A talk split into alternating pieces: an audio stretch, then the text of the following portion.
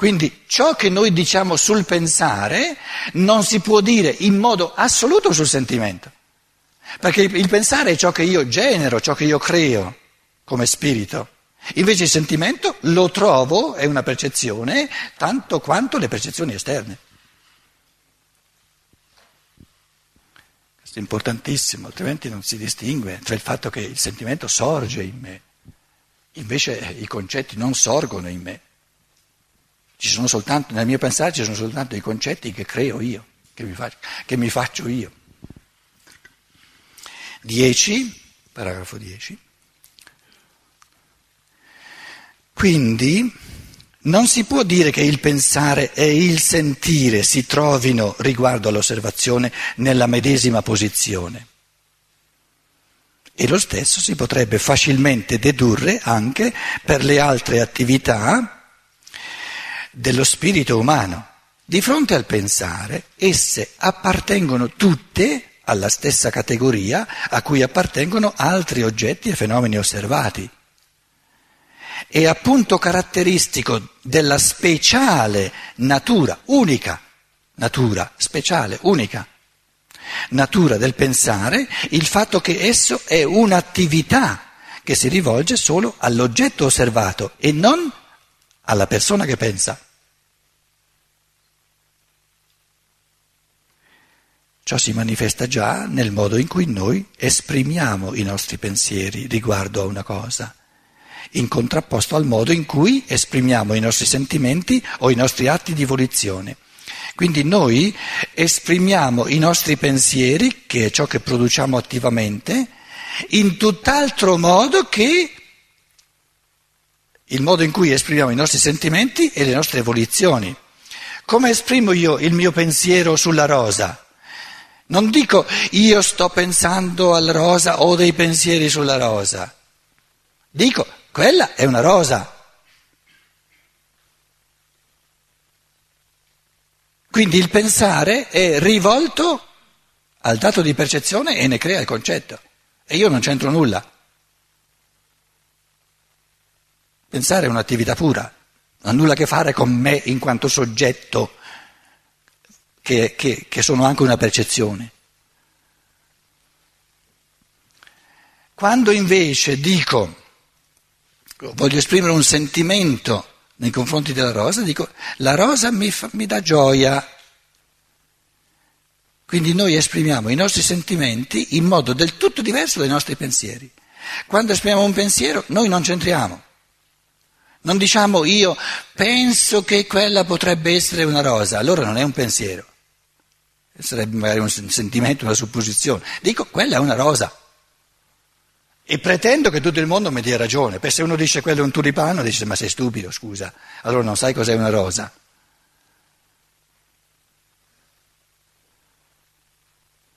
Vi è mai capitato di scambiare un tulipano per una rosa e una rosa per un tulipano? No, no. Può capitare soltanto a qualcuno che non ha mai visto o il tulipano o la rosa o nessuno dei due, ma uno che li conosce tutti e due non li può scambiare. Tutti, tutti piccoli tentativi per indicare questa certezza chiara, assoluta, evidente del pensare. Perché? Perché è il mio elemento, lo creo io e quindi so esattamente di che cosa sto parlando. Quindi il pensare è l'organo dell'infallibilità dello spirito. Oppure c'è un buco nel pensare, ma un pensare sbagliato non c'è mai stato, perché pensare significa andare a colpo sicuro, oppure manca il pensare. Un pensare che, che, che, che sbaglia colpo è un non pensare.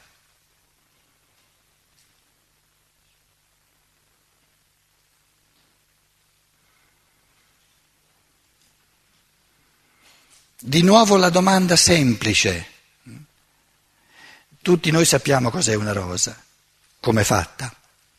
Adesso uno ci presenta una rosa, è chiarissimo che è una rosa, può sorgere un dubbio che è una rosa? No, proprio no.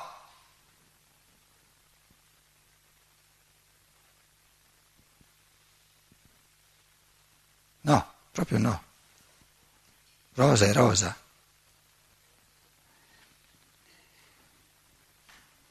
Quindi lo spirito pensante è per natura infallibile. Va a colpo sicuro. È l'elemento della certezza, dell'evidenza, dell'intuizione evidente, che non ha bisogno di essere dimostrata perché è evidente. Adesso ti dimostro che questa è una rosa. Che impressione vi fa questa? rosa? Vi dimostro che questa è una rosa. Che, che viene a dimostrare? Lo so che è una rosa. Non c'è il minimo dubbio.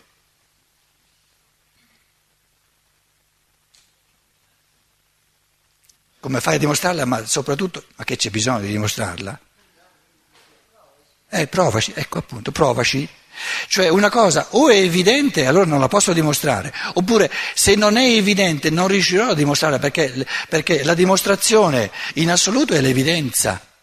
E l'evidenza è la lucidità, il chiarore assoluto dello spirito.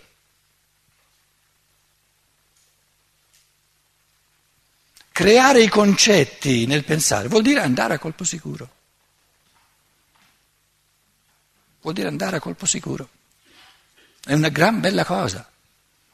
E il grosso peccato della nostra cultura è che proprio questo elemento solare della luce, del, dell'infallibilità dello spirito viene coltivato quasi per nulla.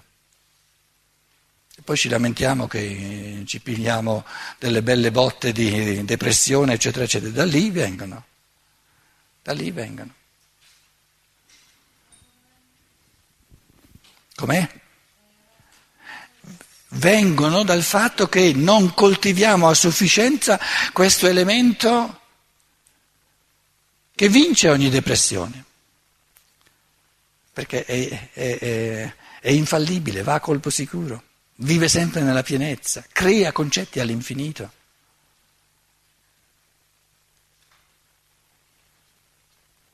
Il depressivo in fondo fa l'esperienza di dire sono poverello, sono poverello, sono poverello. Depressione è l'opposto di compressione. Cosa sei depresso? Pensare. Comprimi un po', no? Mettici un po' di, di, di di aria in queste ruote Michelin. Depresso, gli manca la compressione.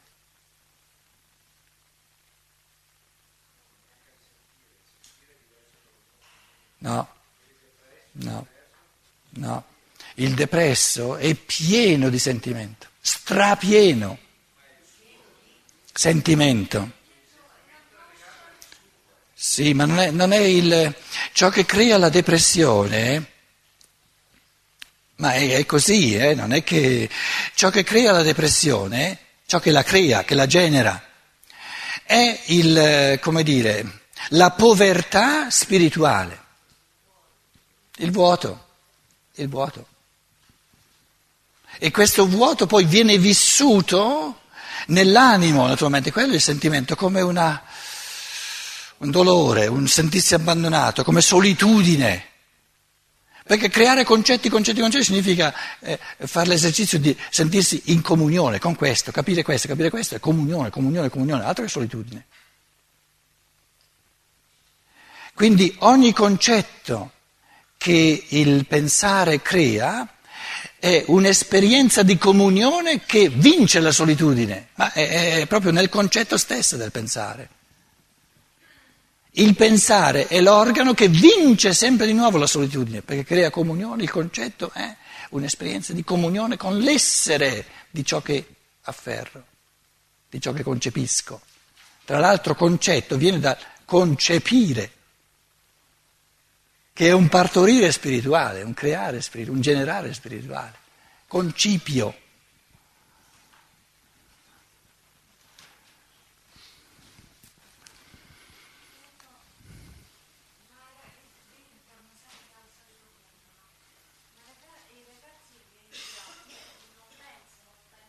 I ragazzi che? Iperattivi. Com'è?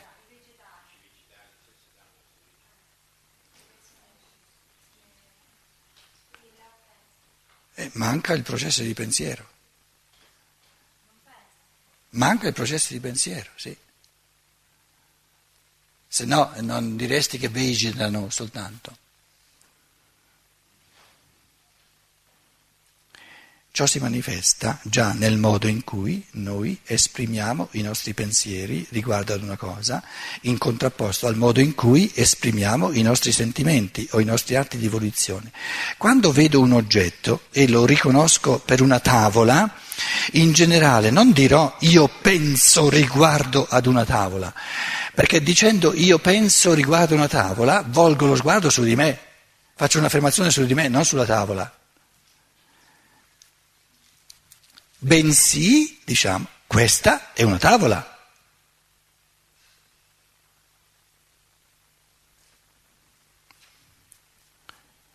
O invece dirò, a me piace questa tavola.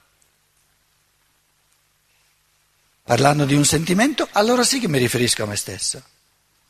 Allora, eh, percepisco in me, eh, come dire, ho la percezione in me, la, ho la percezione, faccio la percezione di un sentimento di piacere.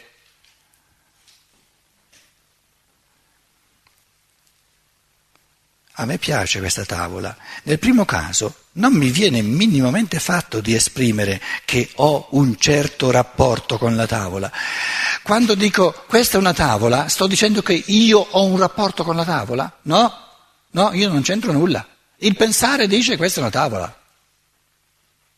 Quindi il pensare è l'organo della, dell'oggettività in assoluto, il soggetto non c'entra. Perché o è o non è una tavola, io non c'entro. Si tratta della tavola. Quindi il modo in cui noi esprimiamo i nostri concetti, tavola è un concetto, no? È del tutto diverso da come esprimiamo qualcosa che è in noi come soggetto. Quando esprimiamo un concetto, il soggetto non c'entra. Quella è una tavola. Com'è? E l'altro ti dice no, quella non è una tavola, ma non ti dice io invece penso, sto pensando alla tavola, non tavola, eccetera, eccetera. Ti dice quella non è una tavola e anche lui non c'entra. Questo è il punto. Com'è? Sì, ma no, il, qui l'affermazione è che né il soggetto A né il soggetto B c'entrano nulla. È il pensiero, il pensare che prende posizione nei confronti della tavola.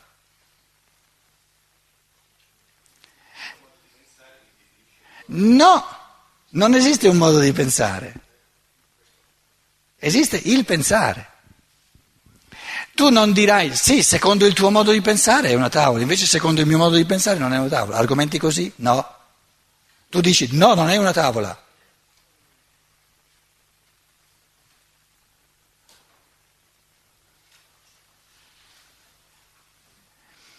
In altre parole, noi stiamo anche dicendo che la, buggera, la buggeratura del, del, relativismo è di nuovo una, una, una eh, perché se, se, tu dici sì, per te è una tavola, invece per me non è una tavola, ma è, è da stupidi. Significa venire via dall'elemento del pensare e fare come se l'elemento del pensare non ci fosse più e ci fosse anche nei confronti del pensiero pura soggettività. Per te è una tavola, per me non è una tavola. Una realtà, una verità oggettiva non esiste. Ma una pensata del genere è da stupidi.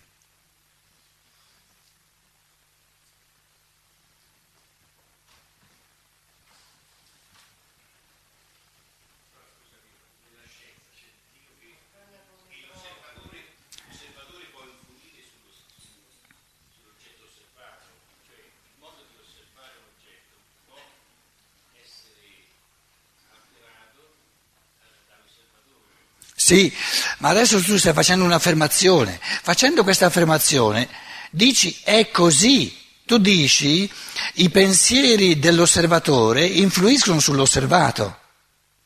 Ma non dici però, non esprimi il tuo pensiero dicendo io sono del parere che forse, ma però è la mia è opinione soggettiva, i pensieri lo affermi. Questo è il concetto che stiamo, capito? Lo affermi. E tu dici è così, l'altro ti dice no, non è così, però tutti e due dicono è, non è. Non parlano di se stessi, questo è il punto fondamentale, questo è il punto fondamentale. E nel momento in cui io comincio a parlare di me stesso, non sto più parlando del pensare. Sto parlando del, di, di, di, di, realtà nel soggetto, che quindi sono soggettive. Ma il, il pensare non ha nulla a che fare col soggetto e col soggettivo. Nulla. Perché altrimenti lo scienziato dovrebbe dire, ma a mio parere soggettivo potrebbe essere così, ma allora non dice nessuna verità. Perché l'altro può dire no, io ho un altro parere allora esistono solo pareri. Allora, noi siamo approdati al punto, ed è questo il punto, diciamo, di partenza del pensiero, del pensiero, eh, come dire, depotenziato al massimo, l'affermazione che esistono solo pareri. L'affermazione che esistono solo pareri la può fare soltanto una umanità che ha perso l'esperienza del pensare. Soltanto se non si fa più l'esperienza del pensare, dove non c'è più il pensare, restano solo i pareri. Però i pareri sono percezioni soggettive. Un parere è una, una percezione che, che, che sento in me e tu hai un altro parere. Quindi, quindi, il dogma che esistono soltanto pareri soggettivi è il punto morto del pensare. Perché nel pensare non esistono pareri soggettivi. Il pensare è l'organo dell'oggettività in assoluto, oppure non è pensare. Se uno mi dice io ho un parere, va bene, vuol dire che non pensi, che non hai il pensare, vuol dire che non esprimi il pensiero. Perché il pensiero non ha pareri, il pensiero produce concetti.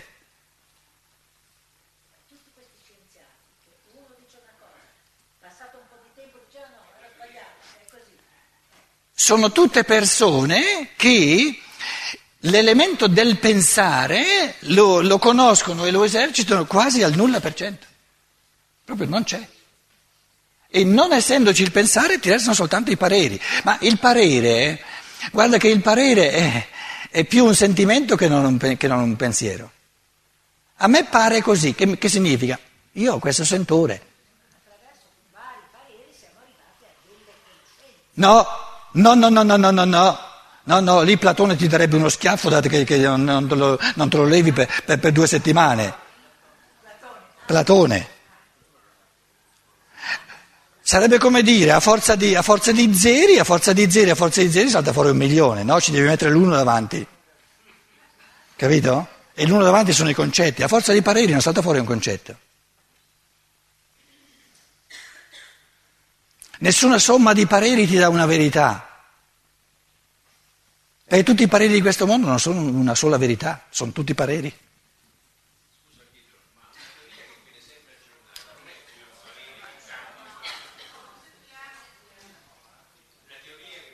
No, parli solo per te, ti dicono che non ti sentono, è inutile stare a... capito?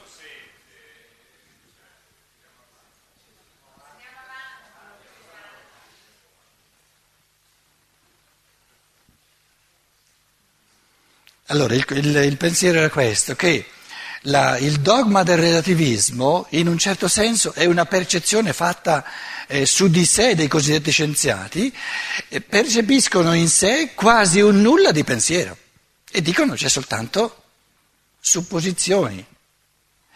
Una ipotesi, cos'è una ipotesi? È un sentimento camuffato di pensiero, ma è un sentimento. Perché se fosse un pensiero non è un'ipotesi.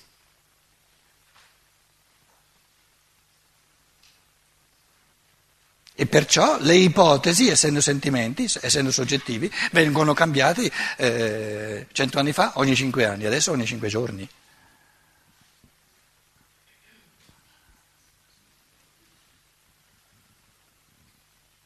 Questo ci sta a dire che l'evoluzione del pensiero è tutta da fare. Però incipientemente, diciamo eh, embrionalmente, in modo perlomeno rudimentario, sa ognuno cos'è il pensare, perché a livelli, a livelli incipienti lo esercita ognuno. E quindi evidenziando ciò che avviene quando io creo un concetto, cominciando con i concetti più semplici che abbiamo tutti, il concetto di rosa, dove non c'è né, né eh, pareri né opinioni, rosa è rosa, oppure i concetti fondamentali di causa e effetto, dove voi eravate tutti sicuri che la causa non è ciò che viene causato. Lì non si tratta di pareri, siamo tutti d'accordo che la causa è ciò che causa, non è ciò che viene causato. Allora, esercitando, diciamo, nei confronti dei concetti più fondamentali che, che sono accessibili al pensare di ognuno, ci rendiamo conto che il pensare è la potenzialità in assoluto dell'infallibilità dello spirito, di creare concetti. Ma un concetto non è mai sbagliato. Come può il concetto di rosa essere sbagliato?